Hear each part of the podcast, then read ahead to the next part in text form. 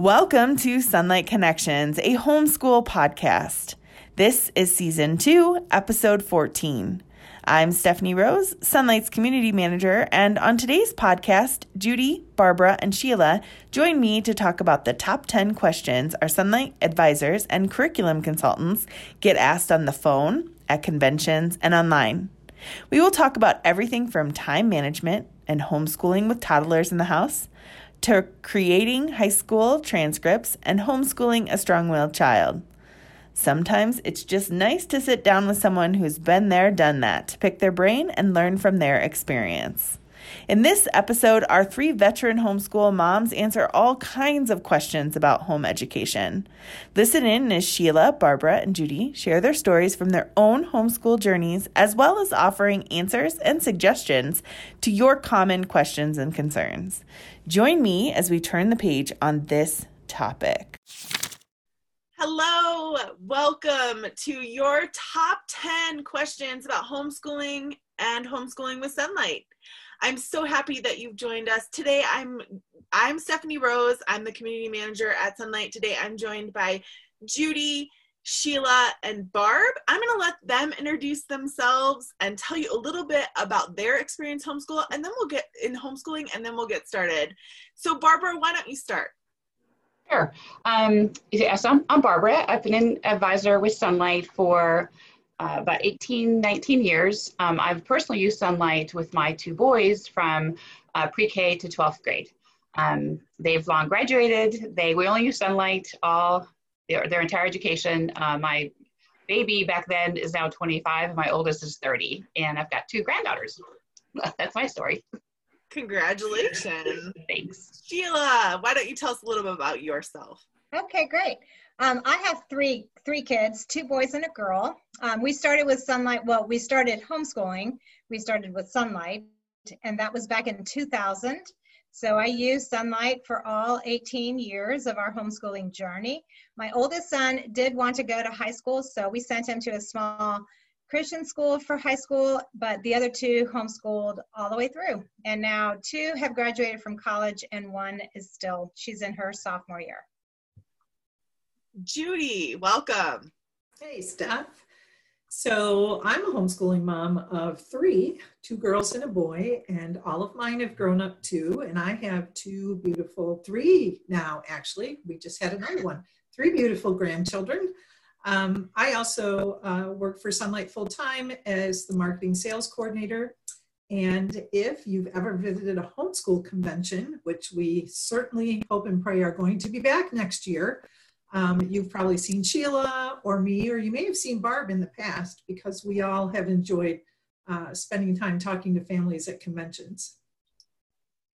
Absolutely. Well, thank you so much, ladies, for joining. We asked numerous people what are what questions do you have about Sonlight, and what questions do you have about homeschooling? How can we help um, you facilitate your year with your children and um, really make it worthwhile? And these are the questions we got. So let's dive in. The very first question we have, and the one we get the most, is how do you wring the most value out of your Sonlight Instructor's Guides? So I have one here. It's very large, but as the ladies talk, I'm going to show you a little bit about what the instructor guide looks like. And so, anyway, does anyone want to talk tips, tricks, how to use it, that kind of thing? I'll start. I like it.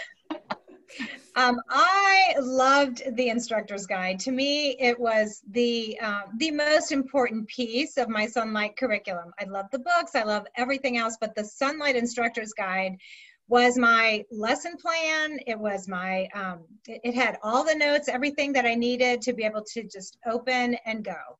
So typically what I would do at the beginning of a school year, I would get my Sonlight box and we would have our box day and it would be fun. And I would, this was back in the day before Sonlight actually would, you know, you had the, the option of having Sonlight build the instructor's guide for you. I would have to build it myself. So I would take the time and do that and, and read all of the introductory notes and get familiar with what that year's instructor's guide held.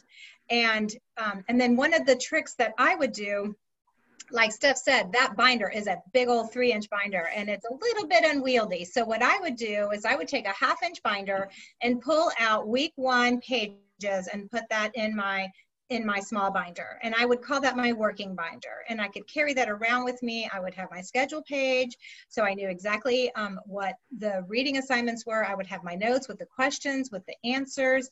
It has vocabulary words that if i wasn't sure about something i could look it up and get the definition on what a doublet is or something like that. So um, Sonlight is a buffet, so they really do give you a lot of information. And so I would pick and choose the kinds of questions. We did not do every single question and every single mapping activity, but I would pick and choose and I would take a highlighter and highlight the ones that I really wanted to make sure that we would hit. So that way I wouldn't lose it. I, I wouldn't waste time having to sift through everything because it really is a very rich resource. Absolutely. And don't worry if you don't cover all of those discussion questions.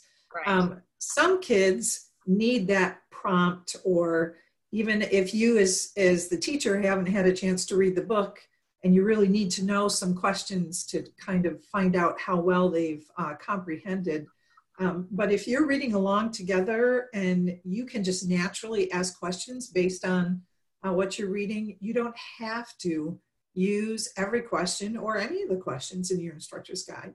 It's very flexible. Yep. And you can just make up your own. Like say you're driving, you know, you're going to soccer practice and like, oh yeah. So you just like, hey, what do you think of this character? What do you think the story is going? You can just make up, you know, random uh, questions. And I kind of did what Sheila did too with the uh, instructor's guide. A huge binder is like overwhelming. You know, there's uh, like thousands of pages. You're like, it's you know like I've got to complete this in one year. Um, I was doing two programs at the same time, so I used a clipboard. I put all everything I needed for the entire week for both programs on a clipboard. So I was like, oh, this is all I have to think about this week, not the next you know 35. Um, so yeah, um, that's yeah, that's what we did. I also want to tell you that you can download the first three weeks of any of these instructor guides we have. And I think if you go to sonlight.com slash IG, um, you can get to the page where you download anything. Can, so, I, can I say one one more yeah. thing? The other way I learned how to kind of tweak it was um, Sun, Sonlight has like every subject and things to do for each day. And so I call that working vertically, day one, day two, day three. But we we would like really get into a story or really get into um, even our history. It's just so fascinating. And the kids would beg for one more one more chapter, mommy, one more chapter. I mean, what what is a mom to do? You have to read another chapter, right? So then you read like one or two more chapters. So now you're on day three of this book, but you know you got to do dinner. So so I would sometimes work horizontally, mm-hmm. and I would just do several days worth work worth check those off and then tomorrow, I wouldn't pick up that book. I would pick up the book that we didn't get to, and I would work horizontally that way. So it really is very flexible. Don't feel like you have to do every single task set out for the day. You, you, as long as by the end of the week you have all, all your boxes checked off, you're on target. And that's that's a really good point, Sheila. Talking about checking boxes off. If you're in a state that requires you to keep records of the work you're doing, um, it's so easy to do with that schedule page. You can pencil the date in the corner of each box as you finish an assignment or put a check mark in or like Sheila said, she used a highlighter. I would sometimes highlight assignments when we were all done with them. And the ones that I didn't um, want to do or we decided to skip for whatever reason, I would just put a slash or an X through the box. Lots of creative ways to make use of that schedule. Yep. just keep in mind it's not. Um, it's just a guide. Don't feel it's your master. You know, it's it's not the gospel. You can change it. You can modify, edit, tweak, delete anything that you need to. Remove a book. Like okay, you don't you don't like this book for whatever reason. Just put it on the shelf and go back to it.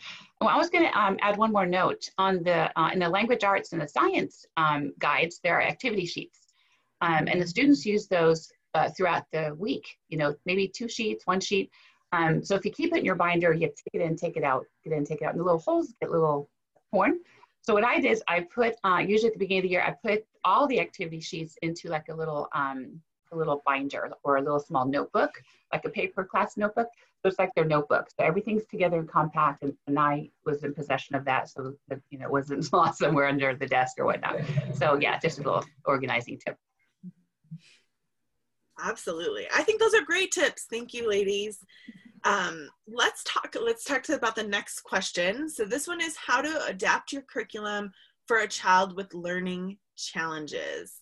So Sheila, I know that you um, have spoke about this before. Learning challenges might be struggling reader, dyslexia, gifted students, even anything that's not like sort of status quo. Can you tell us a little bit about how you can do that? Yeah, so I, I've already said I have three kids. So the oldest and the youngest are both dyslexic, but of course I didn't know that when I started homeschooling. So my oldest, we were learning to read and things were we you know, it, it, was a struggle we eventually got there but he was really um, well first of all when we started we did we didn't have like the k level and the first second third you know we didn't have the various reading levels that we have now so when we started um, he quickly progressed through by the time we got to level d in third grade he had come out of what is now the grade two readers. So from grade two to, to level D, it's a huge jump. So what I did then was we just slowed things down. I didn't let him do the readers. I, I went to the library. I had to supplement with more of the like level two type books, those those short chapter books with pictures and stuff. And I just found extra books. You know, there's lots of Frog and Toad, lots of those kinds of books, and I and I just slowed things down for him but I didn't want him to miss any of the fun readers, so I just read those aloud. Um, so one of the things that I would say is if you have a struggling reader, you're it's not it's a marathon. It is not a sprint. So slow things down. Met, meet meet your child where they are, and you can match their level to where they're at, and it's okay. So that's one thing. Um, the second thing is read aloud. Um, I talk to people in the booth all the time who say, oh, well, my child's dyslexic, so we can't do a book curriculum. And I'm like, oh, no, no, no. Let me tell you why you can do a book curriculum because you're doing the majority of the reading. It's not at their reader level anyway in the early years. So you're reading Bible, you're reading history, you're reading science, you're reading all that stuff aloud. And if you need to keep reading it, you know, a, a, a child who doesn't struggle can start reading that stuff for himself somewhere around third grade but i just kept reading aloud. And i also had youngers who were who were following along with me anyway so i needed to read to them. So we just read aloud all that um, spines all all the spine work we did together. And with my youngest she ended up staying home for homeschooling i mean for for high school. And i kept reading aloud to her. So i read aloud her history spine in high school. So it's okay if you don't stop reading aloud. Just keep reading aloud. Um, and then the other point that I wanted to make is that my middle son, he's not dyslexic and he is gifted. And so then I had a different problem with him. Like he would read all the books and be like, okay, mommy, now what? So um, what do you do? You let them go at their own pace. He was four years old when he wanted to do what his older brother was doing at six.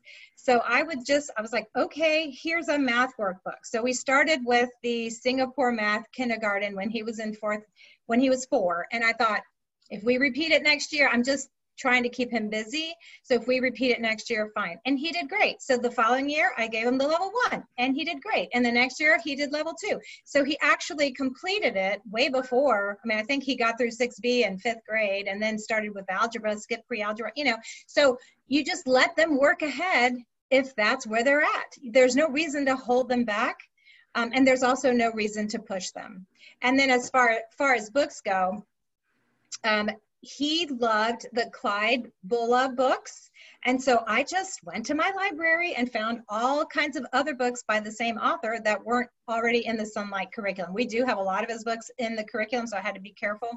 Um, but he loved Encyclopedia Brown. There were like dozens, dozens of Encyclopedia Brown books. So that is some something else you can do. Find a favorite author of his from the Sonlight curriculum and find what other books there are and just give him more to, to read. It's not a problem.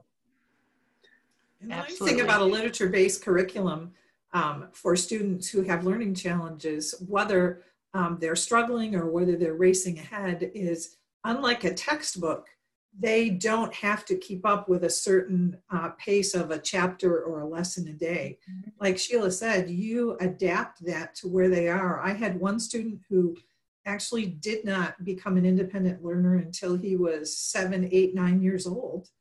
And so, and even after that, he struggled. And so instead of reading all the readers that were scheduled, we read every other one.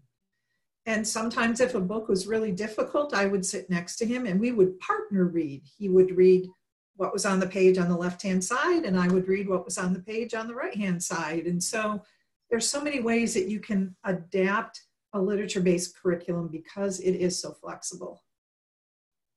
My boys were um, were both avid readers, um, so we always get the question as an advisor, um, like, should I child, let my child read ahead? You know, they finish the book for the day, like, okay, they're, you know, they're clamoring to read like another book. Um, I would say like, yeah, just let them read. It's fine. It's, it's okay. You know, so that's what I let my boys just read. Um, but then we're at the library, like you, Sheila, like we would go and literally come back with 25 books, you know, and like, okay, like, and I would just let them read, read, read, whatever, you know, I was making dinner just to, you know, have them continue reading. So, and so yeah, like, uh, like Judy said, you just let them go at their pace. And, um, and my kids were absolutely fine with rereading the same book like five times. Uh, I asked my son one time, I said, you know, are you good with reading, you know, Chronicles of Narnia, Narnia like five times? So, oh yeah, mom, because every time I read read it, I get something else out of it, something better, mm-hmm. something more. It's like, yeah, okay. yeah. The other yeah, thing that we one with, go ahead, Sheila. Um, at the high school level, there are a lot of books, and now they're not short chapter books; they're long chapter books, and they're hard books. Some of them are, you know, just like mentally um, challenging. So one of the things that I did for my daughter, because she did home homeschool through high school with Sonlight, was I lightened her load. So I remember, um, I think it was Core 300 when when we did that level. There are history novels and then there's literature novels and and there's a lot of them. So I literally cut out all of the history novels. She just, we, we read, I read aloud the history spine from 300. And, um, and then we even further cut down the literature selection for her English class. And the reason I felt confident doing that is the boy that went to, that went to that private school, she was in 10th grade when she did 300. He had already finished 12th grade and he had taken AP Lit at this school and they read six books in AP Lit 12th grade. So I said, if my daughter, who is dyslexic and is in 10th grade, reads six books, that's practically AP level. So anything above that is just total gravy. So I felt very confident cutting out half of the books for English and still giving her a full English credit for that.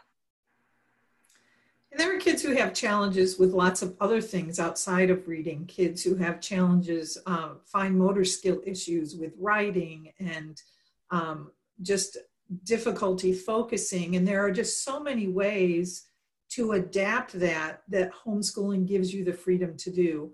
Um, one of my kids had uh, fine motor skill issues, and so I taught him to type when he was mm-hmm. in third grade.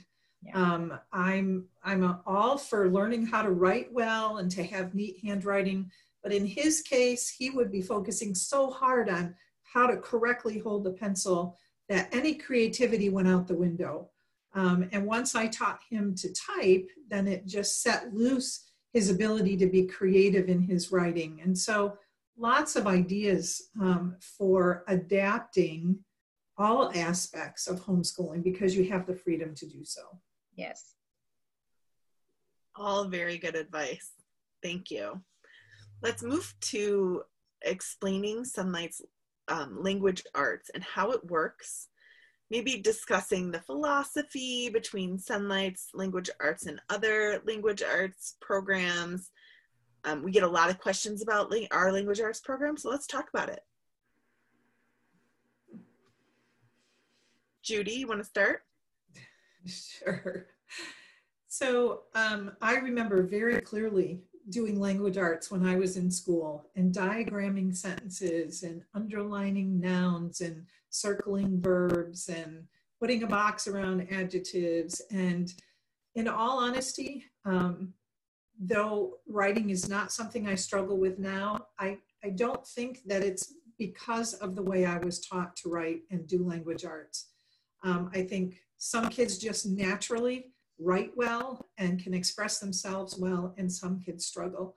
Sonlight has what is referred to as a more natural approach um, to learning things like grammar and uh, writing. And a lot of it has to do with um, the integration between the language arts and the literature. And so, as they're reading a good book, um, we do what's called copy work in the lower levels and dictation in the, the upper levels because kids learn to write well by mimicking good writers. And so we might pull a passage um, out of scripture or a well known uh, poem or from a book that they've been assigned to read. And the first day they read it over and they copy it down. Um, and then they look at it and we identify things like punctuation and sentence structure. And then by the end of the week, we expect them to be able to write it on their own um, as we dictate it or as they read it off a page. Um, that constant reinforcement of mimicking good writing really does work. It absolutely does. And so I think that's one um, very big component of Sonlight's language arts program that is different from what a workbook based or a textbook based language arts might present. Yeah, it also includes, um, uh, Judy mentioned, I think, copy work and uh, grammar and such. It also has public speaking. Uh, the students memorize um, scripture and then they have, at some point, sometime during the year, they have to make a presentation. Uh, my oldest, um, uh, he, I think he memorized Psalm 24 one year. And so I asked the pastor at our church, you know, if he could actually say that in front of the whole congregation on Sunday morning. So he did. So there's different opportunities for them for that. Um, it also includes um, uh, spelling uh, in, in, the younger grades. Um, and so with spelling, uh, we have uh, assignments in there, but they also are going to pick up spelling naturally from reading. And like Judy said, they're integrated with the readers, language arts and, uh, and uh, readers integrated because once they read a word, for example, like the word speech, yes, S, or they learn how to spell it, S P E E C H. If they if they're writing it and they write it like, or they see it with E A H, they just look at it visually. It's like that doesn't look right. They have visual memory of words on pages, you know, when they start writing. So that helps with spelling too, just reading. Um, but um, but yeah, so we've got uh, and activity sheets are in there, you know, for language arts, which and they're very.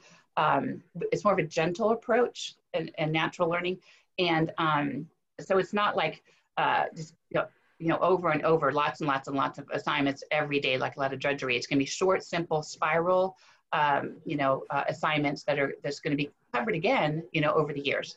You know, they don't have to memorize verbs when they're in first grade and second grade. They're going to cover it over and over again. Um, and then uh, we have uh, Grammar Ace, for example. They're between fourth and seventh grade. They will get a one-year full grammar program without diagramming you know, in anytime between fourth and seventh grade.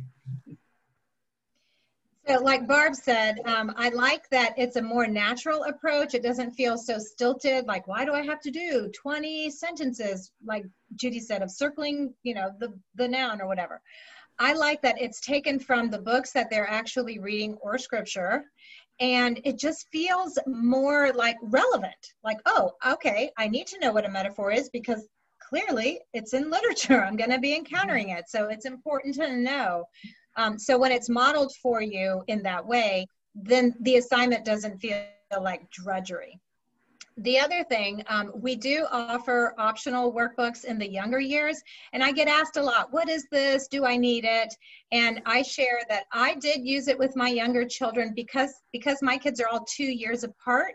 So when we started, I had a kindergartner, a two year old, and a baby. And then, you know, as we progressed. So when I needed to be able to work with one of the children one on one, I had something that I could hand to a child and say, do three pages of this, because otherwise I would lose them to the Lego bin and I couldn't get them back.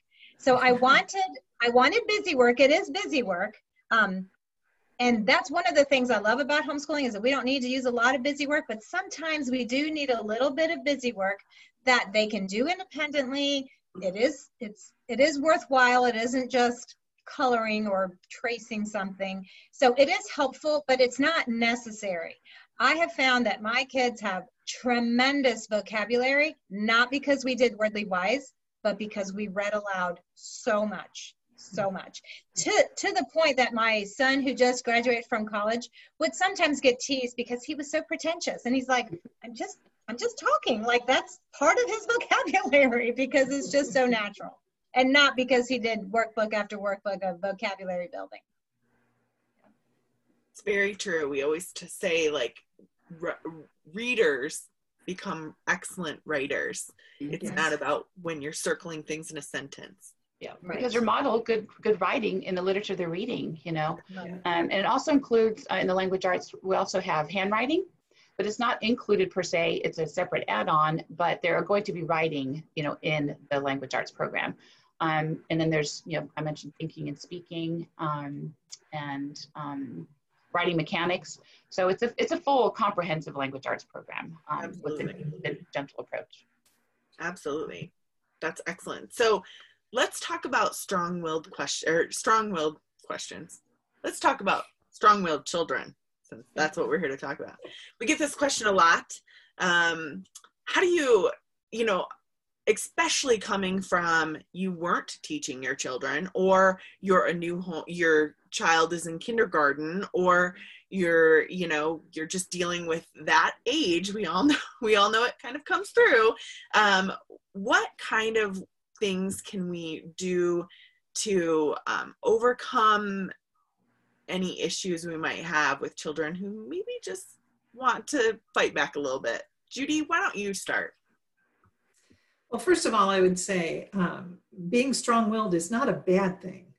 Um, it's not horrible if you have strong willed children because that strength of will as they grow older will be what drives them um, and directs them to be a motivated um, world changer, for lack of a, a, better term. And so don't ever try to uh, train it out of your child, is what I guess I'm saying. It's not a bad thing. I, I, have, a, I have a tween girl uh-huh. and I have to catch myself. I always say, You'll be an excellent leader someday. That's right. I'm really like, ah, absolutely. yeah, so it's not so much about squashing that independence as it is harnessing it and giving it some direction. And I think when I learned to keep that in mind, because I had one of those kinds of children, keeping that in mind and also keeping in mind that when that child and I would come face to face or butt heads, it wasn't personal. This was not a child who was saying, I hate you and you don't know what you're doing, even though those words may have come out of that that child's mouth on occasion. That's it really is not personal. It's more about a child who is um, pushing the boundaries because that child is driven to learn more and and that's your more passionate child. And so i think um, it's good to keep those things in mind especially in the heat of the moment. Um, and i think some of the things that we did was when we were in the heat of the moment um, I had a very, very good friend who um, was is a mama to 11 children and was just a mentor for me. And she used to say to me, don't ever address an issue in the heat of the moment. If you need to look at your child and say, I need to not look at your face for 10 minutes.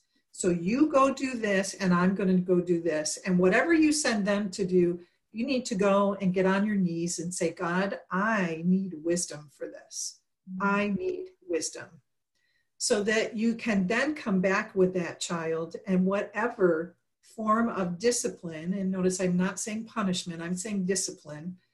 Um, whatever form of discipline you have decided on with your spouse um, can then be meted out. But the idea being that discipline means we learn from an experience and then we move on. Um, we spent a lot of time talking about teamwork and how your behavior affects the whole rest of the family. So if you can't get your schoolwork done, then everyone else suffers because we can't go do whatever. And so teamwork was a big thing in our house. Um, we all are responsible for making this household run smoothly. So I, am sure that Barb and Sheila have other tips, but those were a couple of the things that um, we just had to keep in mind on a regular basis. And I will tell you that today, that strong willed child of mine is one of the children that I am the closest to um, because we spent so many hours face to face and nose to nose wrestling through some of those difficult things. But I will tell you, God was good. And there would be times when we would finish with a hard conversation, and I would say to that child, um, I need I need some time. Um, you need to go deal with this. And every single time that child would come back to me, sometimes five minutes later, sometimes not for two hours or three hours later, but that child always came back with a repentant spirit. And that was a gift from God. Yeah. And like, and like Judy said, to... go ahead, Sheila. Go ahead. No, no, go ahead. And like Judy said, you have to keep in mind, it's still, even though you're homeschooling, you're still re- building relationships with your kids, you know, mm-hmm. ultimately, um, that goes into adulthood. And like any relationship, it needs to be fostered and worked through and hard times and great times. And it's, you know, sometimes struggle, sometimes not, but it's, um, and prayer, you know, obviously that, um, that will get us all through lots of things. Um, as far as ideas, like maybe they're strong willed because maybe they're, um, they're struggling with something, you know, maybe something internal and they just, they're, you know, maybe it's like they don't, they, math is being done too late in the day. You know it's like that's like a struggle for them because their brains are tired. And so maybe like changing the schedule up maybe doing math in the morning um that sort of thing. So but just keeping it you know fun and try to have some lots of laughs and stuff to, to break the tension sometimes. Um yeah there's some facts yeah. Yeah along those lines i was going to say um, it's wise to pick your battles like not everything is a hill worth dying on. So know what things are non-negotiable and then other things maybe let go. Um, there are some days where you're going to focus on building character over curriculum. So there are some times where you just put put the books away and a change of pace whether you go for a bike ride or something like that because you're not going to teach a child who doesn't want to do it you know? So it could just be they're having a bad day you might be having a bad day. Maybe you need a timeout. Um, you know so there there are things like that. I mean you know that that does happen.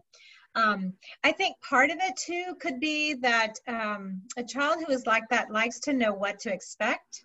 So having some sort of structure to your day and you know the instructor's guide helps because you know kind of what you're going to be doing but maybe the child doesn't know. So if you have a whiteboard or you print out the plan of the day or whatever you want to call it so that the child kind of knows what to expect and it's not going to be school for eight hours. We're going to do this we're going to do this we're going to take a break. We're going to do this we're going to have a snack we're going to do this we're going to do this then we'll break for lunch and just knowing a little bit of what's coming might help with some of the resistance that your child may may be having. Absolutely. Yeah, all right and then one last thing on that, just give them something that they love doing, whether it's playing with Legos, you know, or building a computer. And it's like, hey, when you get this done, you know, then you can go do that. So there's some some reward per se for that. Right. Absolutely. So this next question, I think we already sort of talked about, but we're going to address it just just quickly. Um, we get a lot of questions of share a day in the life. So what might Sonlight look like in your home. And I think Sheila and Barb basically address this, but maybe just a quick little overview of um, what the day might look like. Sheila, do you want to go ahead and take this one? Sure. Um, we've done different things over the years because, again, as kids get older or you add more to the mix, things are going to change. So, some of the things that we have done was to alternate table and couch subjects. Um, so we would do math first, then we take a break and go go do history, and then we would come back and do handwriting or language arts or whatever, and then go back and do and do science. Um, another thing that we did was to do block scheduling. So we would do history on Mondays and Wednesdays, and then we would do science on Tuesdays and Thursdays. So on on a history day, we would do a double day of reading. So we would read whatever was assigned for Monday and Tuesday, and then on Tuesday we would do Mondays and Tuesdays science reading. And that that helped to kind of just have less books to open and find your page and where am I and things like that. That that helped to stream streamline things. Another thing we did very effectively was to do we we would reserve the read aloud book for bedtime stories. So that that would be a way that dad could participate. he would put the kids to bed. That would be my time to like, I'll clean the kitchen. You go do the bedtime routine and read the story. And I, I had been reading all day, so he gave me a break. Another thing we we did when science, my husband is an engineer, I'm not. So when science became like, I don't want to do any more science, I delegated that to him and we picked Tuesday night as science night. And so my husband would do all the science experiments. They would discuss the books, you know, the, the activities and things like that. It wouldn't be the way I would do it, but it's the way he chose to do it and i had delegated it to him so it really i mean depending on the season that you're in and your gifting and all that it, it can be anything really yeah, it can vary. And we did something similar. Um, what I tried to do was, um, you know, get up before they did, because that kind of gave me a little bit of uh, time to um, just to devote to not talking to anybody else, kind of get the day, kind of get the day, you know, structured. Uh, but we would do like I would make breakfast, and I would read Bible during breakfast time. So when they were eating, so they couldn't talk, so I would then be, you know, reading Bible to them um, as I did two programs, so I only, I only chose one Bible to read after you know the uh, assignments. Um, and then we would we would do math. We would do the table work first because my kids did better with that in the morning versus in the afternoon. So they would do math. My oldest in his room, my youngest at the kitchen table with me. Um, short breaks in between. Um, then we moved to language arts. Usually tried uh, table work again. Um, break, uh, snack. Snacks were important in our family. I knew that when they got grouchy, it was something, or they something was up. It was because he did some cheese or peanut butter. Um, and then we did um, science usually. Uh, and then after lunch, we would do the read louds um, and mostly history. And then read alouds. And if the day got away, like usually we would do in the evening for read loud time or with my husband. Uh, a couple years, I would give my husband a stack of books at the beginning of the year. Um, six, seven books, like just read them whenever. It doesn't matter when you read them. I don't care what questions you ask. I don't care where you read them, just read them so that worked out. That worked out well for that too. That was, I bet again, that's you know, uh, the, like it would look nice to look like that every day, but it doesn't happen. Um, and so sometimes um, you need to change your expectations a little bit because and be very flexible with uh, with things. Very good. Let's talk a little bit about time management. That's another question we get um, for both the student and the teacher. I know Judy has talked a lot about time management, so I was hoping you could address uh, this one a little bit. Sure. I think time management um, is going to come easier to some people and not so naturally to others. And so you may say, well, I don't need any help with time management because I always get things done on time. And, and that's wonderful if that's um, your bent. But for people um, who struggle with keeping their time organized, um, again, that whole teamwork mentality comes in. I started with my kids at a very young age, helping them learn to manage their time. And it might have even just been here's what I need you to do before breakfast. And so I would give them one or two uh, projects or assignments for each day. I need you to make your bed. I need you to make sure all your dirty clothes are in your hamper or whatever. And so I think it becomes a matter of figuring out what the priorities are during the day. Um, what can you not miss during the day? Um, for us, math was always a priority. If we skipped a day of math, then we struggled to uh, remember what we had done two days before. So I think you have to start off by saying, what are the priorities for the day? We can't miss these no matter what. And yet, the flip side of that coin is you have to remember that life happens. Your car is going to get a flat tire. Your child is going to get sick and need to go to the doctor. Your husband is going to tell you, I absolutely need you to go to the store and get this for me today. It can't wait till tomorrow. And so you have to um, work on having a schedule. And like Sheila said, setting the expectation for the day is one of the best ways to manage your time. But you also have to hang on to that schedule very loosely and realize that sometimes life is just going to happen and there's not a thing you can do about it. Um, yeah. So I think it becomes a matter of setting goals, setting priorities, um, getting your kids on board with we're working on this together, and then realizing that life happens. I think to add to that, what I would say is I don't know if you've ever seen the illustration of um, a glass jar and you put in the big rocks and then the little rocks fill in in between. And if you try to do the little rocks first, the big rocks don't fit. So I would say put your big rocks in first. So so do the hard things first. Once you get those hard things out of the way so if math is your hard thing if writing is your hard thing science is your hard thing like do those hard things first. And that way the rest of the day feels like it's a reward. It's you know it's all downhill. Save save the the fun things for last because everyone wants to sit around and listen to a read aloud while they play with their legos. Not everyone wants to sit and work their math problems. So get get those um, hard hard things out of the way first I've already mentioned the work horizontally versus vertically and try using block scheduling that really does um, streamline your time because you're not like, okay, now, now this subject, okay, now that subject and what page and things like that. So that, that saves time. Um, and then the other thing that I would do for one child that did not work for the other child is to use a timer. So I would be like, okay, see if you can do all your math problems. And I'd set the timer and they would race the timer.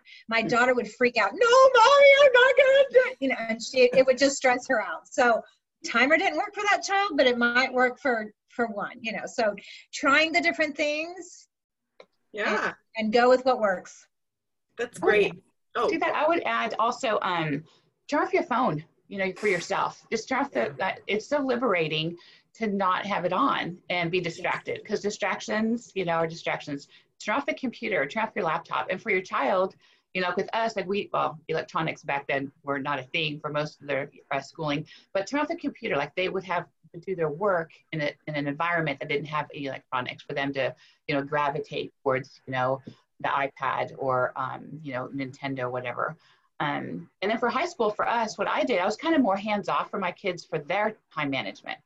Um, if they, and it took me a while to let them do the schoolwork when they wanted to. So they would maybe be up until midnight, you know, doing their math or doing their writing assignments, whenever. So in high school, I kind of let them do their thing as long as everything was done by Friday. And I would go to bed. It was like not my problem because when they got to college, like I was not be going going over there saying you need to do your schoolwork. They had to figure it out. So um, those are some, just some ideas. So the next question we get a lot is what to do with the ver- voracious reader, and we kind of talked about that, right? Like go to the mm-hmm. library, have them read ahead, do their own pace, that kind of thing. Any additional mm-hmm. tips on that one, or do you think we kind of covered it? I think we're good, except I would add one more thing, um, and have them, uh, as far as books in the library, have them have them read. If you have other uh, levels, the read alouds. You know, so if you have a library in your house already, just let them pick whatever. You know, um, from from. Yeah, those books are kind of vetted and uh, family friendly, so read Absolutely. okay, the next question is How do I get schoolwork accomplished with older children when I have toddlers or babies? This is a question we get a lot. We address it a lot. Uh, tips and tricks, anything. Well, for me, um, go ahead. Go ahead. Uh, for me, my youngest was uh, a baby when we started. Um, my oldest was in kindergarten. And it was a little bit easier then because he loved to take naps. He would take like two two-hour naps during the day. Yeah, so yes. he was such a good sleeper. And then like 10 hours at night practically. So he slept all the time. And so that was easy. Um, when he quit taking naps, I was like, oh, now what? So um, I tried to have him on my lap, you know, have little fun things, a little basket of something, something. Food, snacks, that sort of thing. And even I, am good with like educational DVDs. Stick them in front of the TV. like I'm absolutely fine with that. So um, those are just some ideas that we did. Judy, I know you had tips and tricks too. Yeah, we had every toddler in my house had a box, and that was their school box, and they weren't allowed to open that box any other time of day except when siblings were doing school. And I would switch things out periodically, so they never knew what might be in there when they opened it. But and whether it meant they sat in a high chair while I worked with older siblings and they they worked on their uh, tray table or whatever um, that was their school my other tip is to if you if you give your time to your youngest one first usually like their loving cup gets full and then they're fine if if you are always pushing them aside because you're dealing with the oldest ones, Mhm. you know, you're homeschooling and teaching and stuff, then they're constantly clamoring for your attention. Mhm. So sometimes just having some dedicated time, okay, I'm going to do school with you now, and, and then I have to do it with brother. Um, because I had three, I would often use the boys to entertain the baby. So if I was working one on one with the oldest one with reading, then the middle one would have to go tell a story, sing a song with the baby, and entertain the baby. And then I would switch. Then it'd be like, okay, it's Timothy's turn. Tommy, you you go and you know play with the baby. Um, and then as they got older, they got to practice reading aloud because they would read aloud to the preschooler or kindergartner or whatever. So I I mind my children and made them help co co teach with me. Yes. Absolutely. One of the so we have two more questions. One is how do I create transcripts using Sonlight High School programs? We get a lot of questions about high school. I think when parents start thinking about homeschooling, you know, the idea is that you would continue, but what does it look like in high school and how do I make sure that I'm doing exactly what I need to do so my children can go to college? Well, the first thing, you know, we always say you want to check out your state requirements, what they need in your state. It's home, it's legal to homeschool in every state, but they they're going to differ. And then I even recommend going like ninth ninth grade usually if they are college bound, if that's their track, then even contact the colleges to see what they want on the transcript. Uh, or if they're on tr- going to a trade school, whatever their their career will be, whatever. I kind of look at that. If they're going into the medical field, you know, you want to obviously do the higher level maths. If they're going into, I mean, the sciences. If they're going to be an engineering track, higher level math. Um, and then for to create a transcript, like for me personally, we just I just it was a word document that I created from home, um, and I ninth, tenth, you know, all the different grades one sheet of paper and then the second sheet i had to notarize for my boys when they um, you know went to uh, applied uh, sent us to the colleges. They did the sats and SA, you know acts that was on there. Um, Sonlight on their website has a, a loose sample of some of the credits that you could call the courses um, you know on there but you're you know you're free as the uh, admin of your school to really call you know call all, all the courses what you want um, but it's super simple. We Sonlight has a college and career planning kit on the website. Um, that will walk your student uh, from ninth grade to 12th grade. Uh, the first uh, whatever year they would spend your reading or learning um, like what is their uh, career, you know, what are their gifts and talents? What do they even maybe want to study or go into the field when they get older? And then the rest of it will will help uh, the students and the parents walk through the high school years. It has notes about transcripts, SATs, college visits, um, scholarship, all that. So they use it over four years. That's um, that's a real good resource uh, as well. Um, and you can call an advisor um, anytime. We've all uh, homeschool our kids. They've all gone to college. I believe not all of them, but um, we have some ideas on what you could put on a transcript. Um, so yeah, it's pretty simple. You don't have to do it 9th, 10th, 11th, 12th. You could just do it by subject, and that's I chose to go that way. So I have math, English, social science, science electives. And that way, if a child did a high school level course in eighth grade, for example, math, if they did Algebra 1 in eighth grade, I could still include that on their transcript because it's, it's a high school level class that they took early. Um, the other thing that I did was um, I would I would delineate where they took that class. So whether it was at home, whether it was at a co-op, whether it was a dual enrollment class with the community college, I had like a little superscript that would say what that was. That way they could see, oh, this child took five classes at the community college and got A's in all those classes, that would help substantiate the other A's that I gave them as part of their homeschool classes. So that helped, I think, um, to kind of just validate the class a little bit. Um, I printed my daughter's, and it is also a Word document. At the top, it says official transcript. So if you just put the word official, it's official. Yeah, I did the same thing. I did actually a watermark uh, diagonally across the Oh, back of it. it says Yeah. official transcript. Yeah, and we also did the dual credit courses, and I attached um, the transcript from the college to their own their own transcript when they sent those off.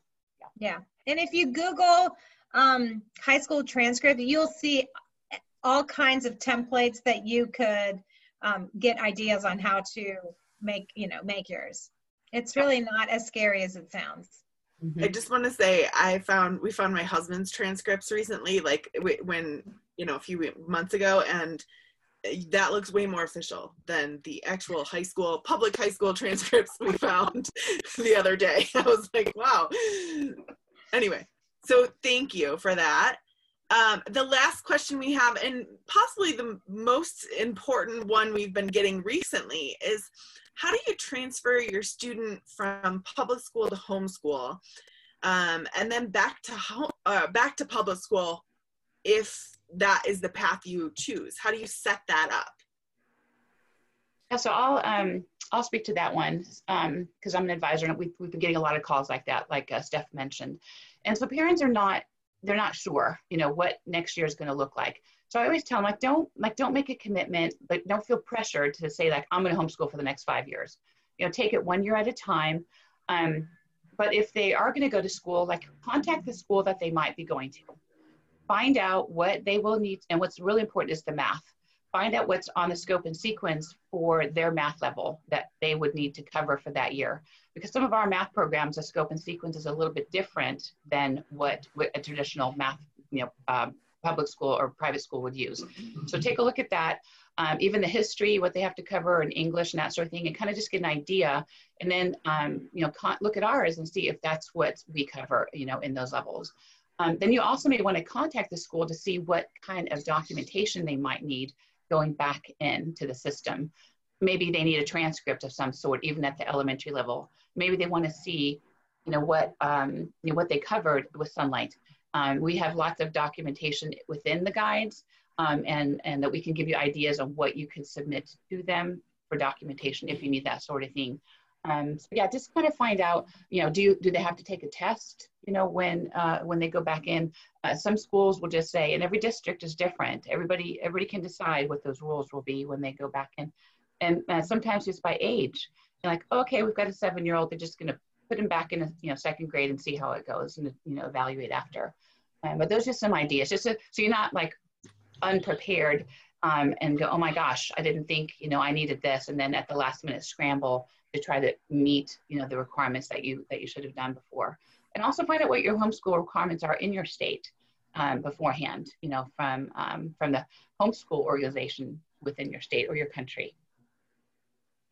Well, I would like to add to that. Um, take advantage of this time of having your child at home. If you, it, like Barb was saying, it's not it's not a lifetime commitment. Just because we chose to homeschool all the way through, that doesn't mean that you have to do that.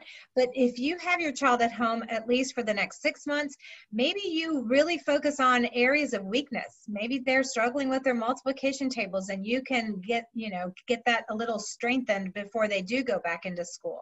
I would strongly urge you to do reading aloud. We've already mentioned the benefits of that, so spend a lot of time doing that. I would limit screen time because when they were in school, they didn't sit in front of a TV for six hours a day. They had books and things. I mean, they might have had some computer type work, but um, but don't don't let them being home be um, time that they can just free for all watch TV or you know zone out with their iPad or whatever. So I would limit screen time. I would do a lot of reading aloud. I would encourage them to explore things that they might be interested in. If you have a child who's into nature or you know birds or butterflies or whatever, you can find books on that. Go to a nature park or just allow them to um, give them permission to be curious and explore. Yeah. And I'll add, uh, a lady I spoke with this morning is a, uh, a, a customer that's thinking about homeschooling. Um, and I told her, I said, back, you know, back in 1995 when I started with Sonlight, I took it year to year, you know, and, and we didn't have, you know, at that time, you know, this situation now, but I, even back then, I just took it year to year and it, uh, first year went great. Next year, uh, we'll see how it goes. And then we just stuck it out for all 12 years. Yeah. So it's just a year to year thing. No commitment and it's okay. All right, well, that was our last question. 10 questions is a lot. Um, and I appreciate you ladies hanging in um, and filling us with your knowledge. We appreciate you. Thank you so much. Thank you, Stephanie. Bye. Bye, guys. Bye.